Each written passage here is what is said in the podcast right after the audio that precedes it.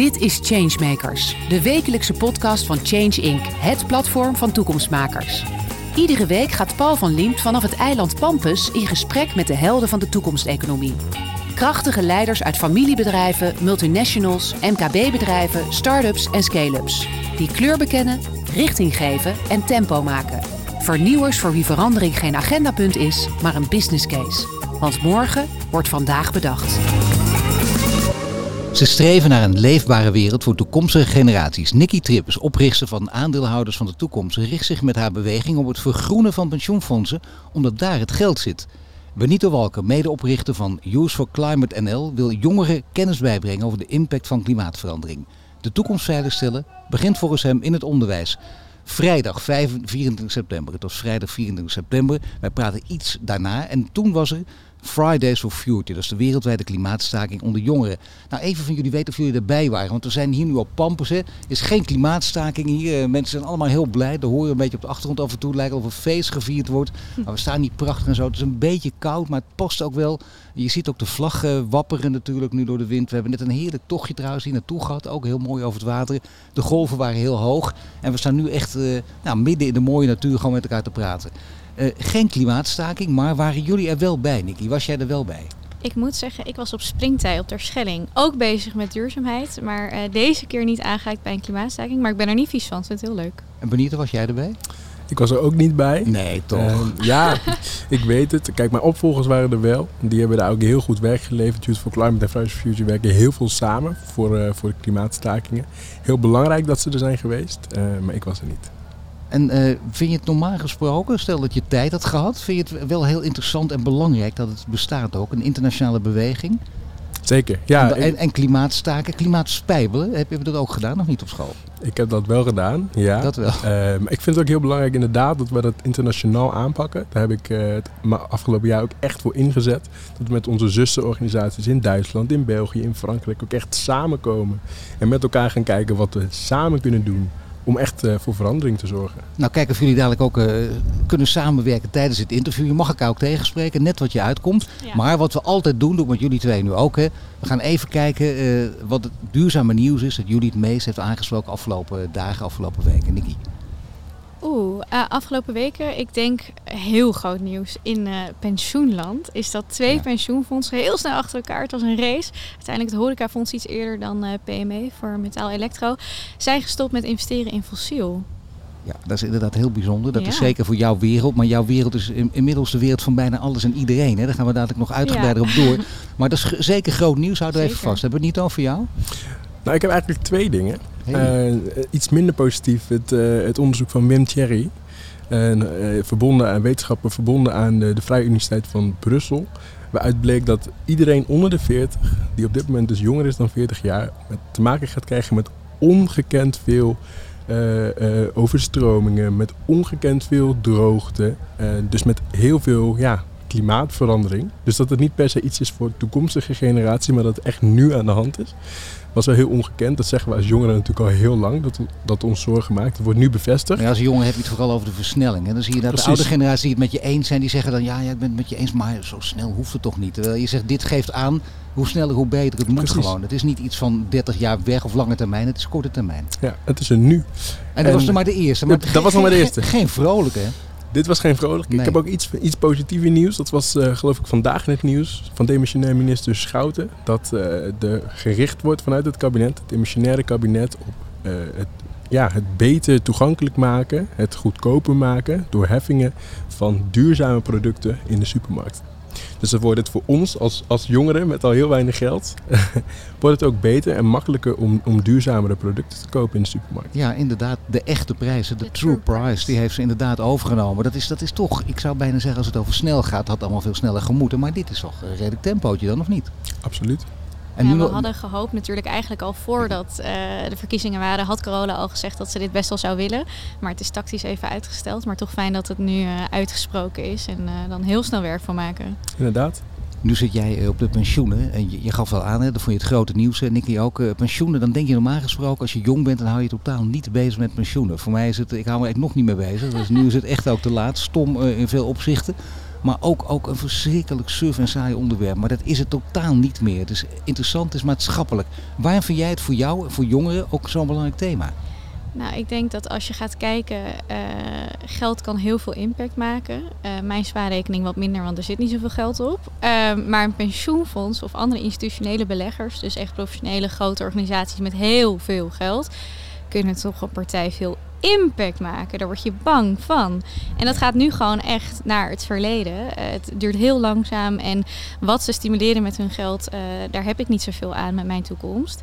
Uh, dus daar is zoveel impact te maken. En ik denk als je dat aan jongeren vertelt, dat ze denken, oh ja, maar daar moeten we dan wat mee. Ja, het zijn de zogenaamde institutionele beleggers, hè, met een beetje geleerd woord. Maar het zijn gigantische bedragen met te veel nullen achter elkaar. Gewoon, dan gaat je duizelen. Ja.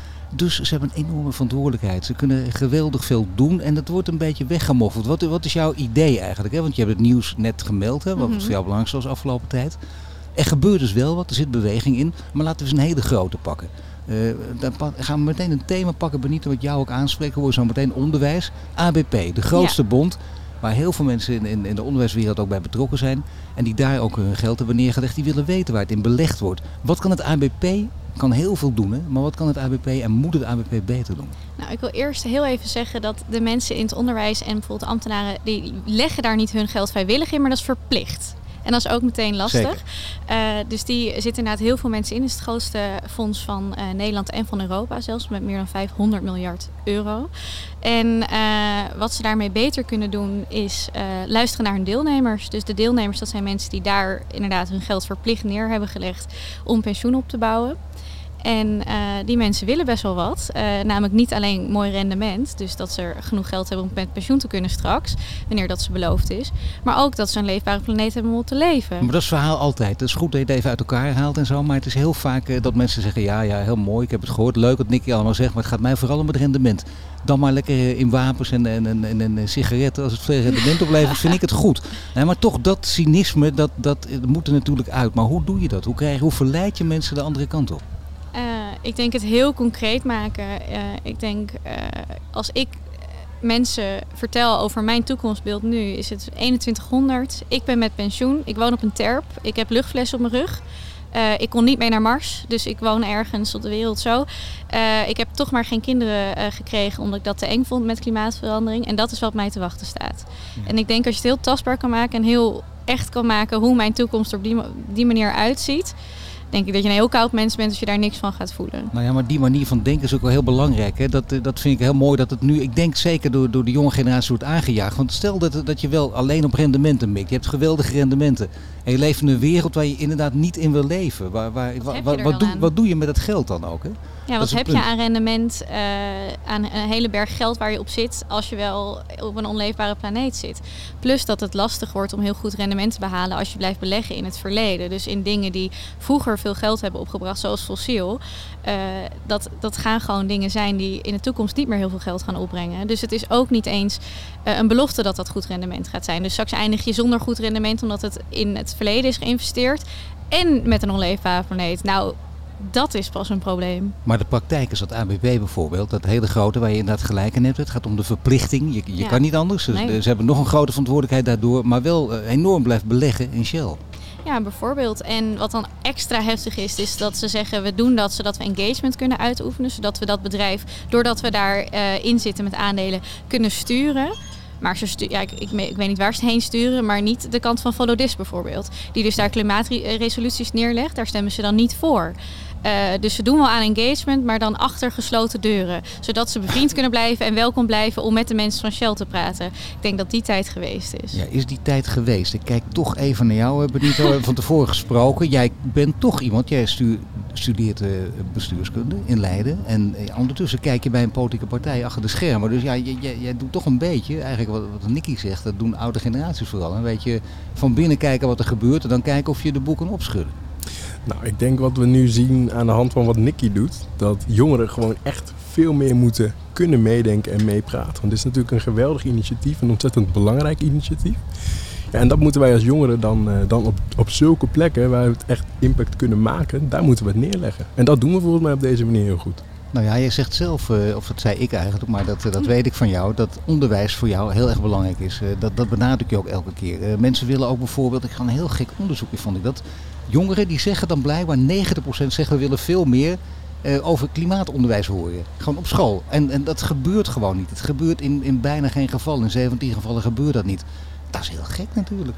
Dat is heel gek. Vooral omdat wij als jongeren, het is gewoon een feit dat wij te kampen krijgen met de gevolgen van klimaatverandering. En als wij de mogelijkheid hebben om, hè, willen hebben om dat ook op te lossen, want we zullen wel moeten, ja, dan moeten we ook de kennis en de vaardigheden aangeleerd krijgen om dat te doen. En er zijn natuurlijk een aantal mensen die gaan naar de universiteit of de hogeschool, die specialiseren zich op dat gebied. Maar dat is natuurlijk bij lange na niet genoeg. dus het is gewoon belangrijk dat we op de middelbare school gewoon die kennis krijgen. Niet alleen om te leren over de klimaatcrisis, maar vooral ook hoe kunnen we bijdragen aan het oplossen daarvan. En bijdragen aan het oplossen daarvan, uh, dan moet je af en toe ook met de vuist op tafel slaan. Dan moet je ook uh, activisme gaan ontwikkelen. Of, uh, of, kun je ook gewoon vanaf een afstand met een keurige analyse en af en toe een stukje een opiniestukje in een krant ook heel ver komen. Ik denk dat je dan ook heel ver kan komen. maar ik zeg ook altijd, de klimaatstakers, die willen eigenlijk helemaal niet staken. Dit is een, een hele grote, ja eigenlijk schreeuw om, om hulp. Wij, weten het niet meer. Wij maken ons zorgen en we voelen ons niet gehoord. En daarom gaan we de straat op. We willen dat eigenlijk helemaal niet. Dat blijkt ook uit dat onderzoek wat wij hebben gedaan. Scholieren willen helemaal niet staken. Zij willen gewoon de klimaatcrisis oplossen. Dus jij wilde vroeger ook helemaal geen klimaatspijpelaar zijn, maar je deed het toch, het kon gewoon niet anders, gewoon om de boel op te schudden en wakker te schudden. Dat begrijp ik ook heel goed. Maar wat valt er eigenlijk wakker te schudden? Want wat begrijpen mensen, laten we zeggen, met name de andere generaties, niet goed genoeg?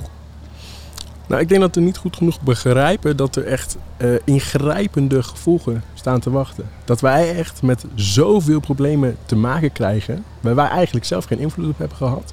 En dat we die echt moeten aanpakken. Dus dat we niet uh, kunnen zeggen, nou de verantwoordelijkheid ligt daar. Nee, we moeten allemaal met elkaar bijdragen aan het oplossen van die klimaatcrisis. En de tijd om, om te spreken over is er wel sprake van klimaatcrisis, die is echt geweest. Dat staat gewoon vast en we moeten er nu met elkaar gaan aanpakken. En dat begint in het onderwijs. Dus bijvoorbeeld uh, het onderwijs, dus komen we bij de ANBP. Dan komen we ook weer bij de aandeelhouders van de toekomst. Eigenlijk de aandeelhouders van nu. Uh, misschien zou je de naam moeten, moeten nou, wijzigen ook. Ik wil daar wel wat over zeggen inderdaad. Wat betreft toekomstige generaties. Dat is natuurlijk een begrip wat we veel gebruiken. Wij zijn changemakers van de nieuwe generatie. Of de stem van de nieuwe generatie.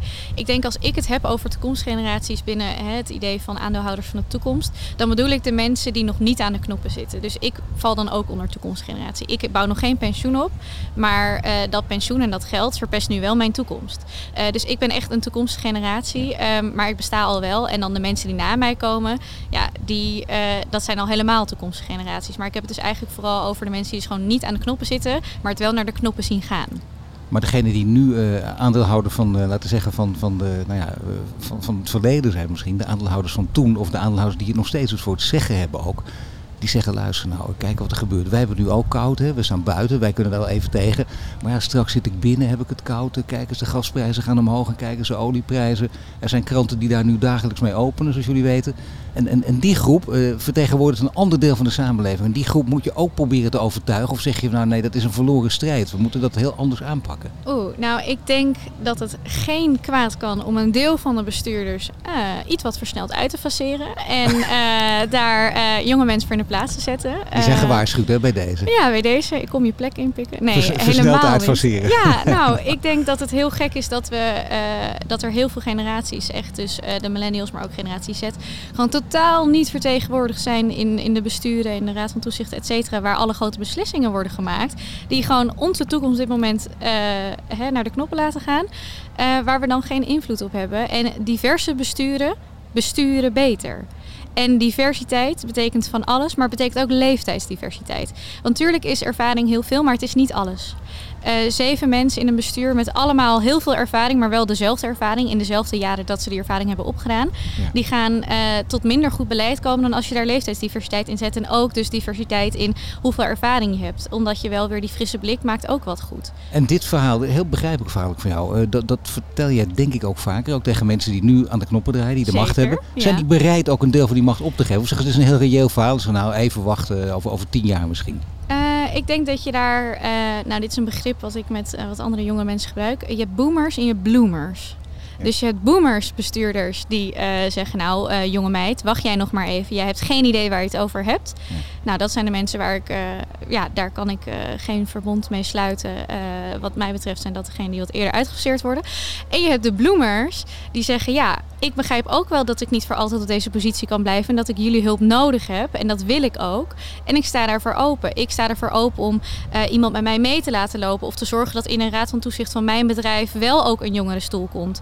Uh, dus je, het is best wel verdeeld. Een beetje hoe ik het zie ook in de pensioen is het een beetje 50-50. Van wie er echt voor open staat en wie niet. Nou ja, dat vind ik al heel wat als je zegt 50-50. Dat betekent dus dat je die posities kan ingrijpen, dat innemen. Dat vind ik een enorm verschil met bijvoorbeeld mijn generatie. Die dan misschien wel achteraf te lang gewacht heeft. Wel kritiek had op allerlei zaken van generatie boven hen. Maar niet uh, op het idee kwamen om zelf ook deel van die macht te gaan worden. Want dat is veel belangrijker en beter. Misschien aardig om jullie positie even te schetsen. En dan kijken of het reëel is. Hè? Want Benito, jij bent, jij bent hartstikke jong hè? Ja. ja, ik ben 19 jaar, dus uh, de, de, toekomst ligt nog. Uh, ik heb nog een hele grote uh, toekomst voor me. Dat Mensen zien jou niet, maar ze horen jou wel. Je hebt gewoon al een hele rustige dictie. Dat scheelt ook, een rustige uitstraling. Hè? Dus wat dat betreft ook, ja, je bent dan 19, maar misschien weet je je hoofd wel veel verder. Ja, en kijk, ik zeg ook altijd, leeftijd moet het verschil ook niet altijd maken. Dat is natuurlijk ook niet zo. Uh, mensen die 16 zijn, die hebben ook echt wel uh, voor ogen wat zij graag uh, willen met de toekomst.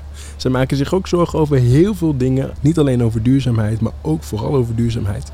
En als je die blik niet meeneemt, ja, waar, waar, ga je dan naartoe met de toekomst? Nee, dat is toch nee, ontzettend belangrijk. Zeker, dat zijn jullie ook over eens. Maar ik, ik, mijn vraag is echt bijna direct ook aan jou. Je bent 19, stel jij, ik ben van een pensioenfonds, ik mag het bepalen. Ik zeg, ik wil jou gewoon op een plek neerzetten in de, in de Raad van Toezicht. Jongen van 19. Nou, dan weet je wat je over je heen gaat krijgen. En dan komt er allerlei gedoe. Dan moet je allemaal tegen kunnen. Dus ook mentaal is dat, is dat een hele strijd. Maar zou jij dat, als je de aanbieding krijgt, misschien wel naar aanleiding van deze podcast, zou je dan ja zeggen? Ik zou denk ik zeggen, Nicky, ik zou zeggen, Nicky, doe jij het maar. Want Nicky nou, heeft er ontzettend nou, veel nou, verstand nou, van. Als het over pensioenen gaat, hè, dan heeft Nicky daar ontzettend veel verstand van. Maar op jouw terrein? Op, ja, natuurlijk. Uh, want ik zeg ook, het, het is echt... Uh, we moeten niet alleen maar als jongeren zeggen... we gaan staken en we willen dat er verandering komt. We moeten vervolgens ook echt wel bereid zijn om verantwoordelijkheid te nemen. Dus om op die plek te gaan zitten. Te zeggen, nou dit zijn mijn ideeën. Zo kan het ook. En dan is het de vraag of daar wat mee gedaan wordt of niet. Maar je moet wel bereid zijn om de verantwoordelijkheid te nemen om, om op die plek te zitten. Anders vind ik dat je ook niet de kritiek mag hebben. Ja, ik denk dat er zoveel capabele jonge mensen wel zijn. En had ik um, nu heel veel van pensioen willen weten? Nee, ik had vroeger die ambitie niet. Pensioen is überhaupt niet zo heel sexy natuurlijk. Boring, maar, nee, maar dat, ja, dat is altijd nee, geweest. Dat mag gezegd maar, worden. Maar, maar, nu niet meer. Nee, ik heb me er gewoon in vastgebeten. En ik dacht, zijn er hier jonge vrouwen? Iemand? Nee, niemand. Nou, dan ga ik het doen. En ik denk dat Benito en ik, wat we doen, uh, we doen het echt met liefde. Maar ik had liever een onbezorgde jeugd gehad. Ik had me hier liever niet zorgen over hoeven maken. En me heel snel ontwikkelen om te zorgen dat ik zo'n positie in kan nemen. Waar ben jij vooral van geschrokken? Want er zijn ook momenten in je leven dat dat gebeurt. Dat je denkt, wacht even, ik ga dit doen. Er zijn er mensen om je heen misschien, dat zie je altijd. Hè? Overal, ah, schrijf toch uit, houd toch op, het leven is toch leuk. En, geweldig. Er is ook, heel veel gebieden is het ook fantastisch en leuk, maar je ziet wat er echt gebeurt. Zijn er momenten voor jou geweest? Of, of dat je zegt, nou toen wist ik dit ga, hier ga ik mijn leven aan wijden de komende jaren? Nou, ik denk, ik ben best wel empathisch. Ik, ik kan gewoon heel goed voelen hoe, of me heel goed verplaatsen in andere mensen, denk ik. Uh, en dat is ook af en toe wel vervelend, want dan kan ik heel verdrietig worden van heel veel dingen.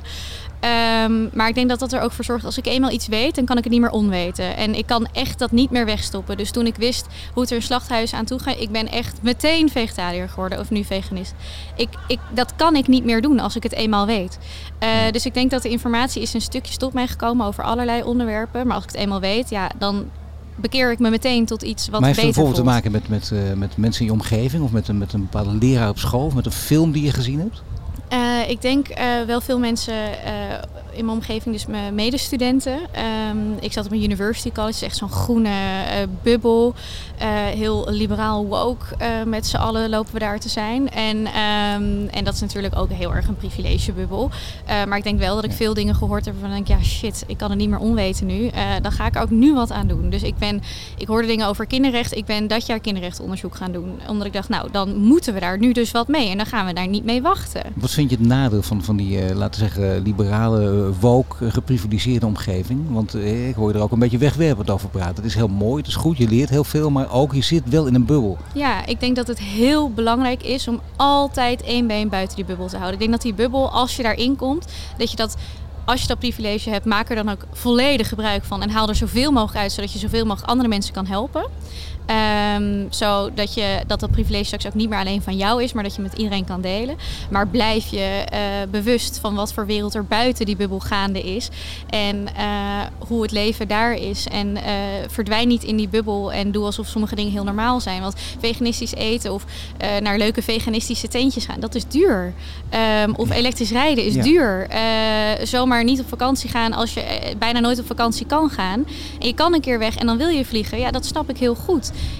dat ik het privilege heb om iets anders te doen. Natuurlijk, maar al die verboden klinken ook niet fijn natuurlijk ook. Hè. Je moet op alles nee. letten. Het gaat over vetshaming, vleesschaamte, vliegschaamte. En, en, dat, en, en, nog meer verboden. En dan krijg je natuurlijk heel veel mensen die daar uh, ja, lullige kolompjes over schrijven. Weet ik voor wat. Gemakzuchtig ja. ook natuurlijk. Maar ja. het spreekt veel mensen aan die denken, ja, je moet een verleiden is altijd prettiger. Ja, en ik denk dat je gewoon heel goed, zodra je het privilege hebt of in de positie bent, dat je wel aan al die dingen kan houden. Doe dat dan ook, want die verantwoordelijkheid heb je potverdorie.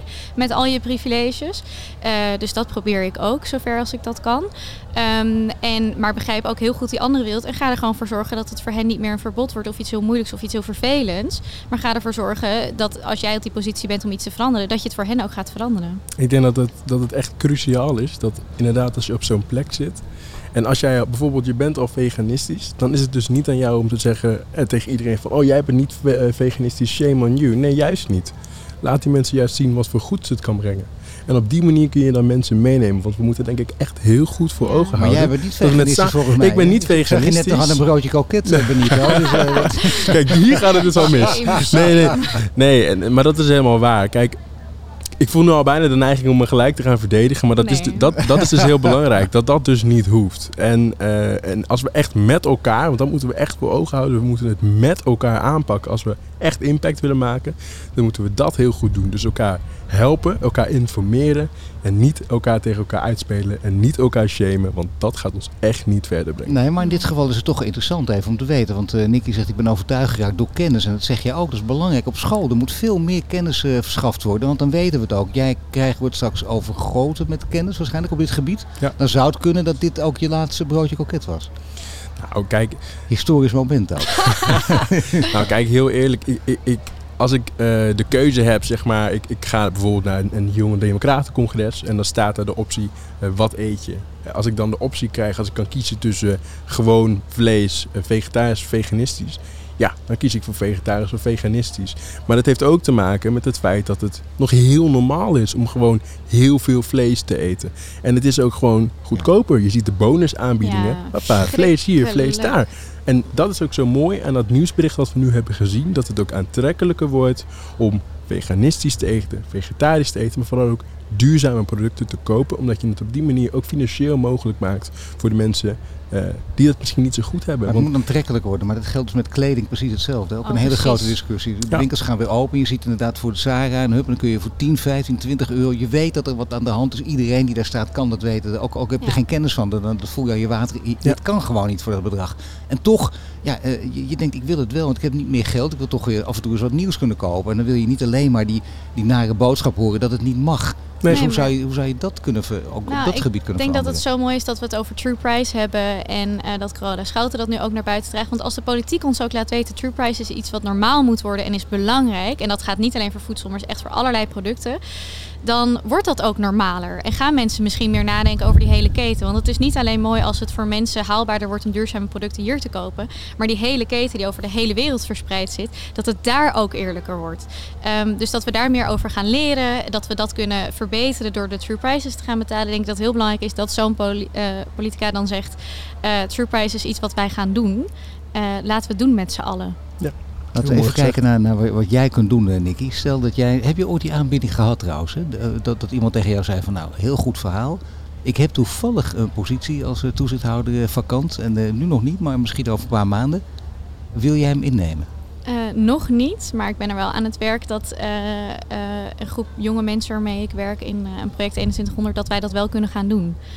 dat is een speciale groep die daarmee bezig is? Ja. ja en de groep, om, waar, waar, bestaat die uit verder? Nou, Werner Schouten zit erbij, Hajar Yacoubi, uh, Jackie Wesseling, uh, Mert Komroe, maar ook Michel Scholten van True Price, de directeur van True Price, zit daar ook bij. Die helpt ons ook.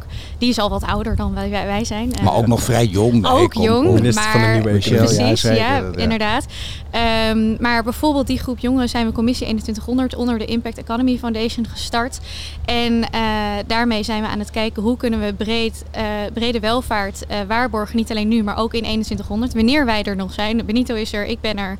Misschien ben je er ook wel bij. Zou gezellig zijn. Uh, maar ja, ik ben er zeker nog bij. Dat ja, dat zou leuk zijn. Maar, maar, maar ehm, kijk, als jij nu wel die, als jij wel die aanbieding... Het is heel belangrijk denk ik dat je dat probeert. Ja, want dat is echt waanzinnig goed van deze generatie als je dat voor elkaar krijgt. Maar wat zou jij dan doen? Stel je dat, dat je volgende maand, uh, zegt het ABP tegen jou... Uh, we willen een nieuwe toezichthouder, Nicky gaat me worden. Uh, ik zou het doen onder één voorwaarde, is dat ik uh, altijd naar buiten mag brengen wat mijn eigen mening is. Dus als, het niet, als ik niet vastzit aan uh, de meeste stemmen gelden, en dat is wat we daarna met z'n allen gaan uitdragen. Als we met z'n allen, als het hele toezichtorgaan uiteindelijk zou zeggen: nee, we blijven wel in Shell en we gaan toch niet engagement uh, met Follow This doen. Daar ben ik het niet mee eens. Dan wil ik dat naar buiten kunnen dragen. En als dat niet mag, dan hoeft het voor mij niet. Nee, zeker. Dat, dat is een beetje mijn visie ook op leiderschap. Inderdaad, dat, dat je gewoon transparant mag blijven en dat ik mijn morele kompas moet kunnen volgen. Want anders kan ik het niet. Dus geen uh, lid van een politieke partij. Als een politieke partij zegt fractiediscipline vinden we heel erg belangrijk. Of in een kabinet bijvoorbeeld eenheid van beleid. Ja, dat is belangrijk natuurlijk. Dat zou ik heel moeilijk vinden, denk niet ik. Niet alleen maar. Dat je, je zoekt toch de uitzonderingen op. Omdat je eigen morele kompas zo, ja. zo, belangrijk is. Maar wat nou, zou je denk... doen? Wat zou je doen? Ja, sorry Benito. Wat zou ja. je doen als je bij het ABP nu, stel dat jij nu voor het zeggen. Wat, wat wilde jij dan doen? Wat voor concrete dingen Uh, een paar dingen. Ik zou meteen in het bestuur ook uh, een stoel neerzetten die altijd leeg blijft voor toekomstige generaties. Dus bij elk besluit, alles wat je doet, ga je nog één keer nadenken. En hoe heeft dit effect op toekomstige generaties? Ook in jaarverslagen, et cetera. Altijd, wat heb je dit jaar voor je toekomstige generaties gedaan? Hoe heb je ze meegenomen in elk besluit? Dat vind ik heel belangrijk. Ik zou uh, zorgen dat het aandelenportfolio meteen zo snel mogelijk als kan en ook heel luid en duidelijk in lijn komt met Parijs. dus met de anderhalve graad. en meer diversiteit in bestuur want dit kan echt niet. Ja, dat betekent dus wel echt veel radicaler ook. Hè? Mensen worden, worden echt letterlijk opgeschud. En die kunnen niet zeggen, nou 2050, eigenlijk is dat veel te laat ook. En, want je ziet al dat je op heel veel gebieden dat ook niet gaat halen. Het moet veel sneller. Veel sneller. 2050 jongens. Nou, nee. Ik vind 2030 al laat. We moeten ja. het gewoon nu doen, want elke... Met, met, met alle risico's van dien, hè, die het ja, met zich meebrengt. Natuurlijk. Weet je hoeveel risico het is als je niets doet? Die, die extra megaton CO2 die je uitstoot kost zoveel levens over een paar jaar. Dat, dat kan je toch niet maken? Dat moet er gewoon nu. Nou, wat vind jij niet? Ze begint een beetje kwaad te worden nu, hè? Ja, sorry. En terecht. Nee, en terecht. Ik bedoel, er zijn zoveel dingen. Ik weet niet of jullie uh, gehoord hebben van de MAPA, de Most Affected People in the Most Affected Areas. Dat zijn mensen van onze generatie die nu al zodanig met klimaatverandering te maken hebben dat ze gewoon niet meer kunnen leven op een fatsoenlijke manier. En dat is echt ontzettend ernstig.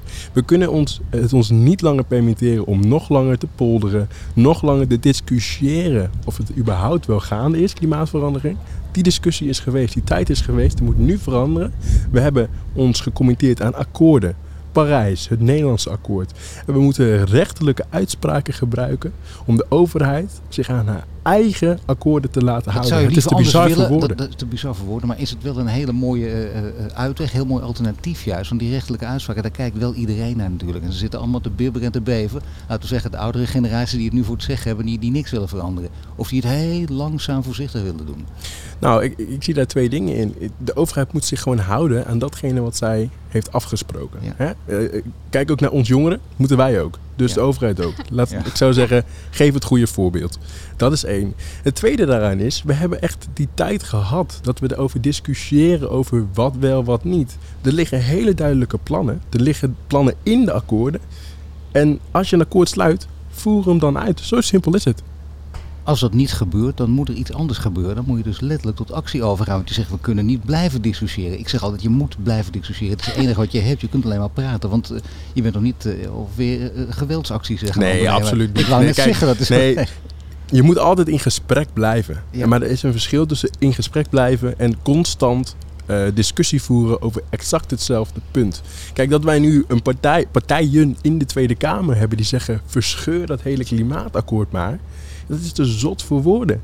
Als wij niet meer kunnen vertrouwen, ja. zeker als jongere generatie, op de wetenschap, ja, dan hebben we echt een heel groot maatschappelijk probleem. Dan kunnen we alle vraagstukken, die kunnen we dan echt niet meer oplossen. Maar hoe ligt het in je eigen generatie? Laten we zeggen de mensen onder 25 zoiets, Nicky. Daar, daar zie je natuurlijk ook nog verschillen. Die zijn het ook niet allemaal bijvoorbeeld met jullie eens. Zeker, zeker. Um, dus daarom denk ik ook dat onderwijs heel belangrijk is. En dat is niet om een soort van discours aan iedereen aan te leren, zodat ze het allemaal met ons eens zijn. Maar ik denk wel dat er dan meer feiten, uh, dat we allemaal dezelfde feiten hebben om mee te beginnen ook.